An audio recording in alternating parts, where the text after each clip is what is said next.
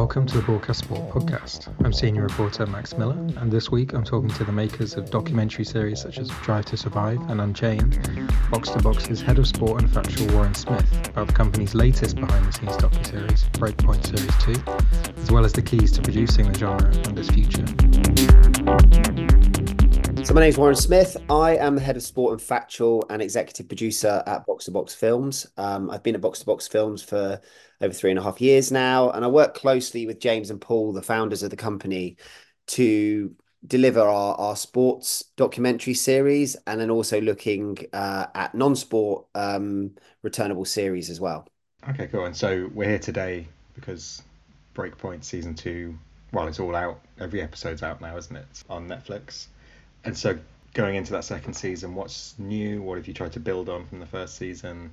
Um, or were you happy with how it went and you're trying to continue it? Yeah, I mean, look, we went into Australia. Uh, I mean, as you see in episode one, uh, the Netflix curse was real. Uh, it was a real thing that that was not just spoken about in the small circuit of us making the show. It was on sort of global global news articles in Japan, Australia, the US about the fact that sort of pretty much every single, single player that we were were following from season one was going out, not not actually just going out, was going out at a very early stage, which they shouldn't have been. Um, and obviously, the media loves to sort of spin spin a story. And and you know, for us, we were we were sort of always we always go into every tournament with you know a handful of of key characters that we want to follow and Sabalenka was definitely one of those. We we we really enjoyed following her. The team did a great job following her in season one, and we wanted to build on that relationship. So we were following her story throughout, regardless. And you know, obviously, sometimes um, things fall for you, and okay, everybody else fell away, but we were able to capture her winning her first major in quite an emotional manner. So um, so yes, we wanted to do that, and for the rest of the series, it's about sort of um, you know hopefully these series will run and run, and and and you don't just want to just pick up with exactly the same characters. You want to evolve. You want to tell new stories, and I think we were able to do that this year. You know, we had some new additions to the se- season. Other people that had smaller roles had bigger roles, and vice versa. People that had bigger roles had smaller roles. So I think it's about sort of looking for when that where those stories come up, and you know, tennis is a tricky is a tricky world. You know, those players are on on the road pretty much 365 days a year. You know, they do have off seasons here and there, but you know, they're very short in comparison to sports like football or or anything like that. So, so yeah, so it's just about sort of evolving the characters and hopefully developing that so that we can, um, you know, make the Netflix viewers feel like they're learning even more. Yeah, and how do you? I guess it's a case of working alongside those players and kind of getting as close as you can to them, but at the same time making sure that they're happy with what's going on, so they'll let you stay there, kind of thing. How do you build a relationship and kind of maintain it?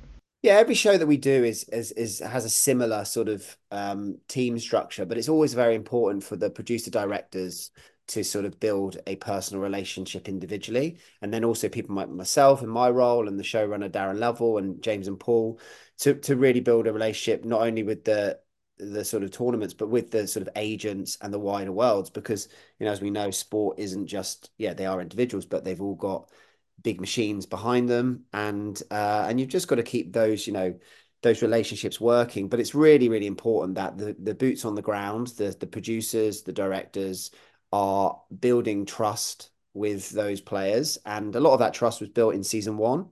And then build and you know and then evolves into season two, and I think that was um, you know that shows when you get to be in those moments which no other cameras have seen. I think that's when you know box to box we we do our best work because you know you don't just want to be following the press line that everybody else sees. You want to be following the bits that no one's seen. Obviously, that's as you mentioned that story probably was slightly different than you were expecting when you started off. Um, in terms of some players not doing as well as you would expect, and other and Sabalenka, for example, going right to the top. So how do you stay kind of able to adapt to that? Yeah, I think sort of for a tennis tournament in particular, it's obviously a two week event with pretty much a three week event at a major because it's Grand Slam because you know you're building into that tournament. People are coming in if they've not you know if they've not done so well at the the the, the lead up tournaments, they're coming in early. They're getting their practice rounds. We get a lot of great access at that time. And you you just have to you have to just pick your battles and you have to sort of stick with your guns. I think like any storytelling, we obviously are doing these sports access documentaries that you know they've been going for many years but in our style is is sort of relatively new but i think we're not interested necessarily always in just the story of the on court, on the track, on the golf course. We want to tell the personal stories. And I think sort of, you know, that that means that we have to sort of build relationships with these people over time.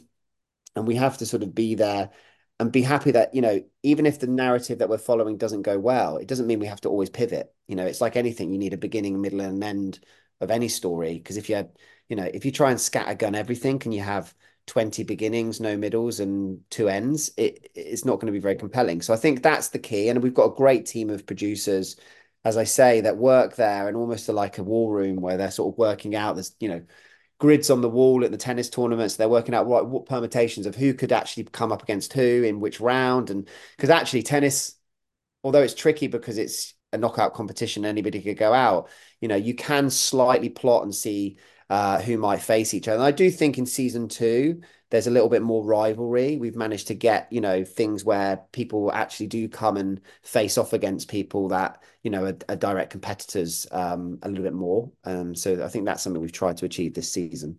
I guess getting those rivalries is really important because that's something which has helped with your other documentaries, like kind of with Drive to Survive and stuff. It's obviously a big part of it. Um, so obviously you don't want to encourage people to be to be rivals kind of thing but is it kind of just a bit of a luck of the draw or is it no i think sort of you know sport is sport. I think anybody who's played sport at an amateur level knows that you know rivalries are just part of the game. Um, and i think these worlds when you look at sort of you know Cas- you know we look at rune versus alcaraz you know they've come up together through you know through the ranks. Um, even the same, you know, when you look at Nadal or Djokovic or Murray, and or, you know, they've they've they've not just landed on a scene and and all of a sudden they meet these these people for the first time in a sort of ATP tour event. You know, they've come through the youth events, so rivalries are just naturally there. And then it's whether it's a rivalry of a nation where you know America hasn't had the, the, the greatest success in in tennis over the last few years, and and there's a high expectation in that in that country. So you know, when with the American boys, with Tommy Paul, with Tiafoe, with Fritz, it was about you know these are the next generation, and then at the end, someone you know Ben Shelton comes through and just smashes them out of the park, and then you think, well, where's that going for the next sort of five to 10 years. So it's about sort of being there at the moment to sort of document those things about the changing of the guard. You know, Coco Gauff this season in in the US Open. It's you know Serena we we captured very well last year her her final sort of dance at the US Open, and it's about sort of the next you know the changing of the guard and the next generation coming through. So you know we go for the rivalries that are naturally there. We don't try and you know falsely sort of project a rivalry onto two individuals because if it's not real, it's not real. But you know, it's quite clear that in any sort of competitive environment, rivalries exist, so you're just going to sniff them out. No, definitely. And how do you? Um, well, we spoke about a lot of the athletes that were involved. So, how do you choose which ones are best to follow? I guess because in tennis, there's so it's not like Formula One or something where there's a set amount. Tennis, there's hundreds of players. Yeah, I mean, look, it's it's it's all about sort of who's got a story that year. I mean, we've had people that were season one that you know they didn't really, you know, if a player is middling the entire season, there's no peaks and troughs. So you've got to go where the stories are. You've got to hunt them out. So you know, we we do like to focus, but we also we do spread our, our wings and say, right, where's those narratives? We also talk to the individuals themselves and say, you know, what's your narrative this year? Where where do you see yourself progressing this year? And then we follow them on those journeys. So it's about sort of being in the right place at the right time, but also trying to make sure that we aren't, as I said earlier, just telling the story of an event. I think, you know, season one was very much, you know, this is Australian Open, it all happens here. And although episode one's very much that, uh, with the Sabalenka rep because she obviously completes her circle winning the Grand Slam. I think the other episodes try to to sort of evolve a bit more across a, a narrative that isn't just sort of uh, one one event based. Um, so it's following them on a journey through you know a, a period of time, whether that's a few weeks or a few months. Yeah. Okay. And speaking kind of more widely, I guess, about the genre, there's obviously been a lot of these kind of behind the scenes documentaries following sports people and, and competitions and things a lot from yourselves. So how do you stop it from being kind of formulaic, and make, how do you make it stand out amongst that crowd? I think you've got to look for what's what's different in each individual sport. I think what we try to do at Box to Box is we, you know, we will have a DNA and the fact that we don't lead with voiceover. We basically try and let the, the characters tell their own stories. But I don't think we try and make anything cookie cutter. I think if you look at Drive to Survive to Full Swing to Breakpoint to Tour de France, you know, there's a nod and you can tell they're probably made by a similar team, but they all are looking at different elements of the story. Some have a high octane, you know, actual life and death stakes.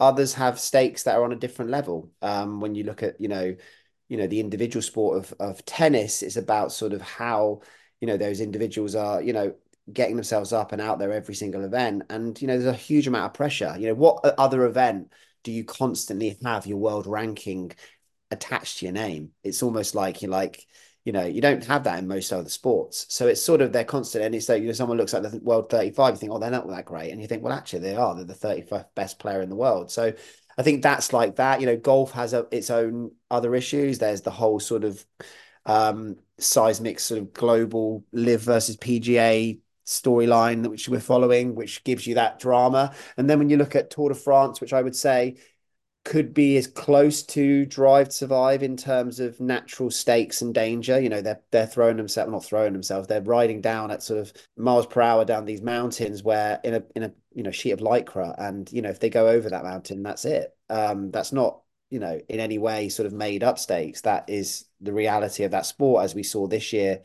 You know, with a with a cyclist passing away just before the start of the tour. So I think sort of we're always looking for what is the individual sports USP, and then it's about character. You know, sports people are sports people, and I think a long time ago people would think that sports people were a bit boring, and I think that's because of the live sport um, element. It's just you know they are just a, a character in a game, really. And I think sort of what we try and do is make them, you know, show that they are humans. You know, I've just been watching a cut for our full swing series with Rory McIlroy, and you think, well, actually, he's not exactly. He's, he's a completely different to what you think he is when you see him on Sky Sports or a you know an NBC. So it's about really capturing them, and and and again, I'll go back to what we spoke about at the top. It's about trust, and it's about those producers and directors building that trust. So they're not trying to make gotcha programs. They're trying to build that trust so that actually it's the most real you've ever seen that athlete. Because all of these players they get media trained from a very young age. So you're trying to sort of do a complete opposite of what their media training is and sort of get what what they were like pre-media training. So the authentic nature.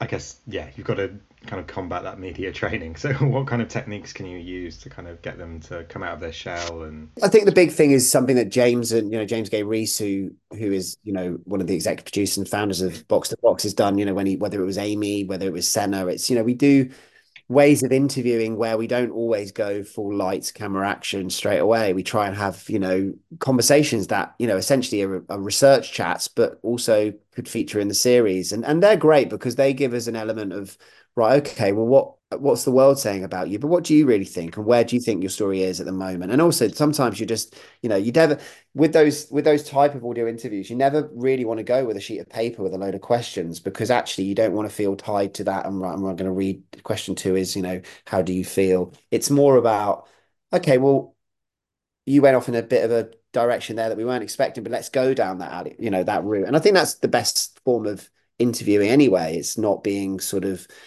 restricted with okay well i've been sent with these five questions these lines that i must get for the edit. It's about actually right we thought we were going in in with this sort of angle with brooks koepka but actually brooks opens up about this and we're just going to let that run through and we're going to find out about you know a golfer everybody thinks is arrogant but actually turns out is in a tough place in his life and we're going to then be able to take that interview and then look for those key beats across the year. Um, you know whether it be sabalenka at the beginning of you know breakpoint season two when she talks about her father and you know his his background and the pressure that she felt. And then you realize in those interviews that actually her mum was like well he always you know he was proud of you anyway. You don't need to win this great grand slam. And you feel that sort of pressure lifting off her shoulders. So i think you know that's very important not to just go in and go right okay you get 15 minutes with this player or driver, etc. And you've got to do the sort of, you know, we are, you know, we don't want to be seen as the BBC, the Sky Sports, the NBCs, the CBSs of the world, where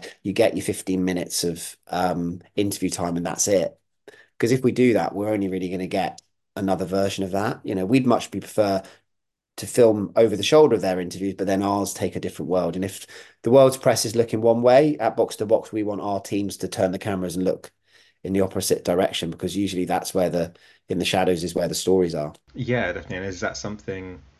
Obviously, you guys at Box to Box have kind of made this genre your your niche. I guess it's kind of what you what you're best at. Is that something you're going to continue to be concentrating on? Or are you going to be looking at other areas to expand into? Are you, like what kind of what are you open to? Yeah, we've got some. We've got slightly. I mean, look, box to box itself. You know, DNA really pre pre Drive to Survive was feature documentaries. Um, you know, Amy, Senna, Maradona, Ronaldo, Steven Gerrard. You know, the list goes on, and I think sort of more of that is definitely somewhere we want to look at the the biopics, but then also sort of the documentary space itself is is somewhere we're we're looking to sort of push more into.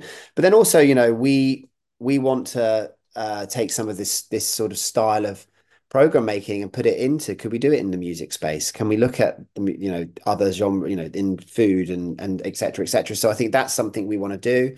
And then again you know these shows that we're making drive survives a huge brand and you know it drops once a year and then it disappears you know are there formats around those those worlds that we could be looking at? So it's it's an ever evolving sort of situation which we're we're excited about at the moment. It's a, it's an exciting time to to be at Box to Box because we have a lot of what I believe great series that are you know can evolve, but then also have many different facets to them and have these spin-off series that aren't just about the access on the track or in the pit lane, but also about the world's separate to the, those that we could sort of also follow. Yeah, definitely. And that kind of, I guess, diversification almost um, adds, well, kind of leads on to what I was going to ask, which was audiences have seen a lot of the kind of like, you know, the breakpoint, the full swing, drive to survive that behind the scenes documentary. Do you think, and it seems like every, sorry, it seems like every sport is trying to make one basically at the moment, whether with you guys or with someone else.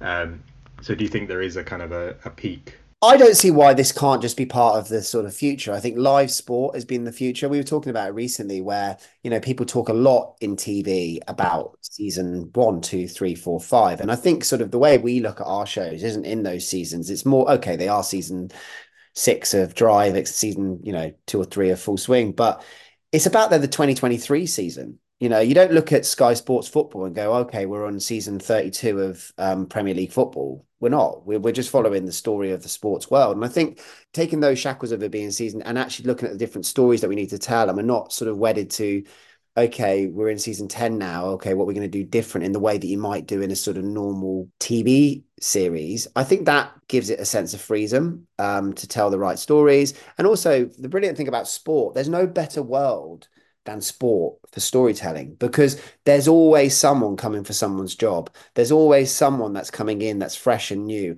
And also there's always someone that's exciting and young that's coming in as well. It's not like very often that you get an old boring person coming through and being like, oh, wait a minute, he's going to come in and take over or she's going to come in. So I think sort of just by the nature of sport, it talks to a world that is ever evolving. And, you know, as we're seeing, you know, the younger players coming through, they're more adept with social media. They're more open with their lives and therefore it just makes it a bit more open with the storytelling that we can do. So i definitely don't see it as going anywhere. I think sort of there'll be some that come and go but i think you know it's about access it's about who wants to lean in. And you know i certainly found you know in when we went into the golf world you know i wasn't expecting the stories that we can tell but that only really comes because of the players letting you in and the world seeing the benefits of, of of letting you in. So I think sort of that's a big point. I do think a lot of the shows that we do at Box to Box are the wider worlds. We don't do very many where we do one individual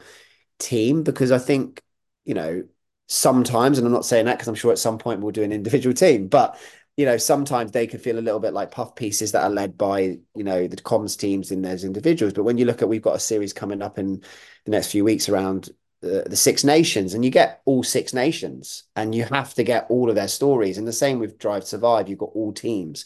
So you're not making a PR piece for Red Bull versus Mercedes versus sort of Haas. You're making sort of an, an ensemble, and I think that allows for greater storytelling because essentially you're not you know doing it for an individual football team etc where you know they've got to promote that club. Obviously, you mentioned the Six Nations documentary that's coming out soon. Is it?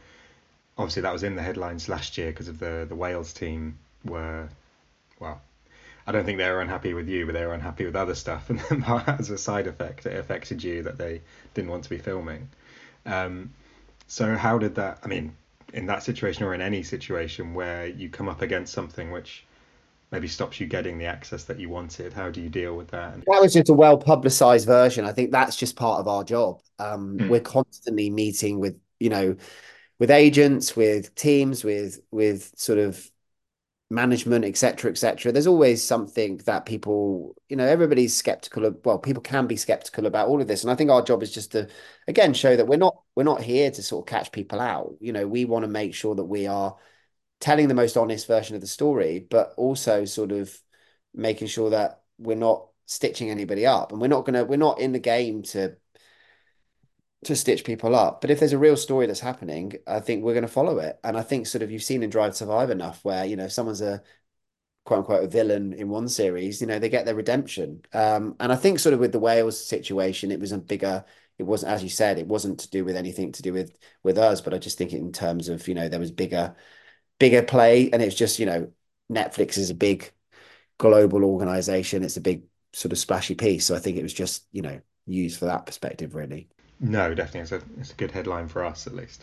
Um, so the way you're speaking, kind of makes it sound like basically any sport is a candidate for this kind of documentary, for this kind of work. Um, but is there kind of an effort that goes into choosing a sport or a, or an athlete or something which like how do you find a good fit i guess for this kind of format? I think we've shown with our surf series that it wasn't necessarily doesn't need to always be the biggest sport. It's about you know what's the world like? What's the sort of you know is it an escapist piece? Is it you know about a, a niche sport that people have never seen before? But i think at, you know the headline is if people are into a sport, they're going to want it. I mean, eventually, hopefully, we can make a Premier League series, and that would be, you know, hugely successful. I think, you know, football is something that you know you want to go after. I think the way we make the choices is is are we are we interested in the stories? I think it always comes down to that fundamentally. We don't just take any sport and just say, right, we can run with it. We get a lot of incoming. And obviously we have to make those choices. But not only with Netflix, we don't just make our shows with Netflix, you know, with Apple, with Amazon, etc. We've got to, you know, what are they interested in? You know, where's the world there? And and obviously those those streamers are global so what you know what we're finding now is you know what might be interesting to you know for example Tour de France that came through the Paris office because essentially it has to land in France first because it's such a sort of organization and so important to that that country um, so you know that was something and we're finding that across the board you know golf had to land in America first and so we're looking at sports that really you know will land in the first in the nation first, but then also can can travel and there will be an interest. But that doesn't mean it has to be the biggest and best sport in the world in live, because we feel like, you know, in the way that we did with Formula One, you know, we can bring it to a new audience. That's what's these documentaries are for, really. In that case, then yeah, it can it can almost work with anything as long as there is the access and the, the characters. And well, I'm aware we're running on with time, so my next kind of section was kind of what's next up for your for Box to Box and for the documentary space in general? Because obviously there was a boom in documentaries over the last few years, and then recently it's been the commissioning slowdown. Streamers have started to cut back a little bit. So, um, what do you think could be could be the next steps? Do you think there's you know how do you think it's going to fare over the next twelve months? I think we've been very lucky. I've got to say with the industry, I think sort of and mainly because obviously sports continue even during the COVID period into this other slowdown. It's it's something that people want. They want that escapism. Um, so from the sports, taking the sports documentary side first of all, foremost, we we've you know we have always been a, a British production company that sort of is very US facing, but we have actually set up a an office in LA now. So we're doing a lot of shows with, you know, US sports. So we've got a lot of exciting projects that are coming out and will be announced in the next few months. One being announced today, actually, um, which is really exciting.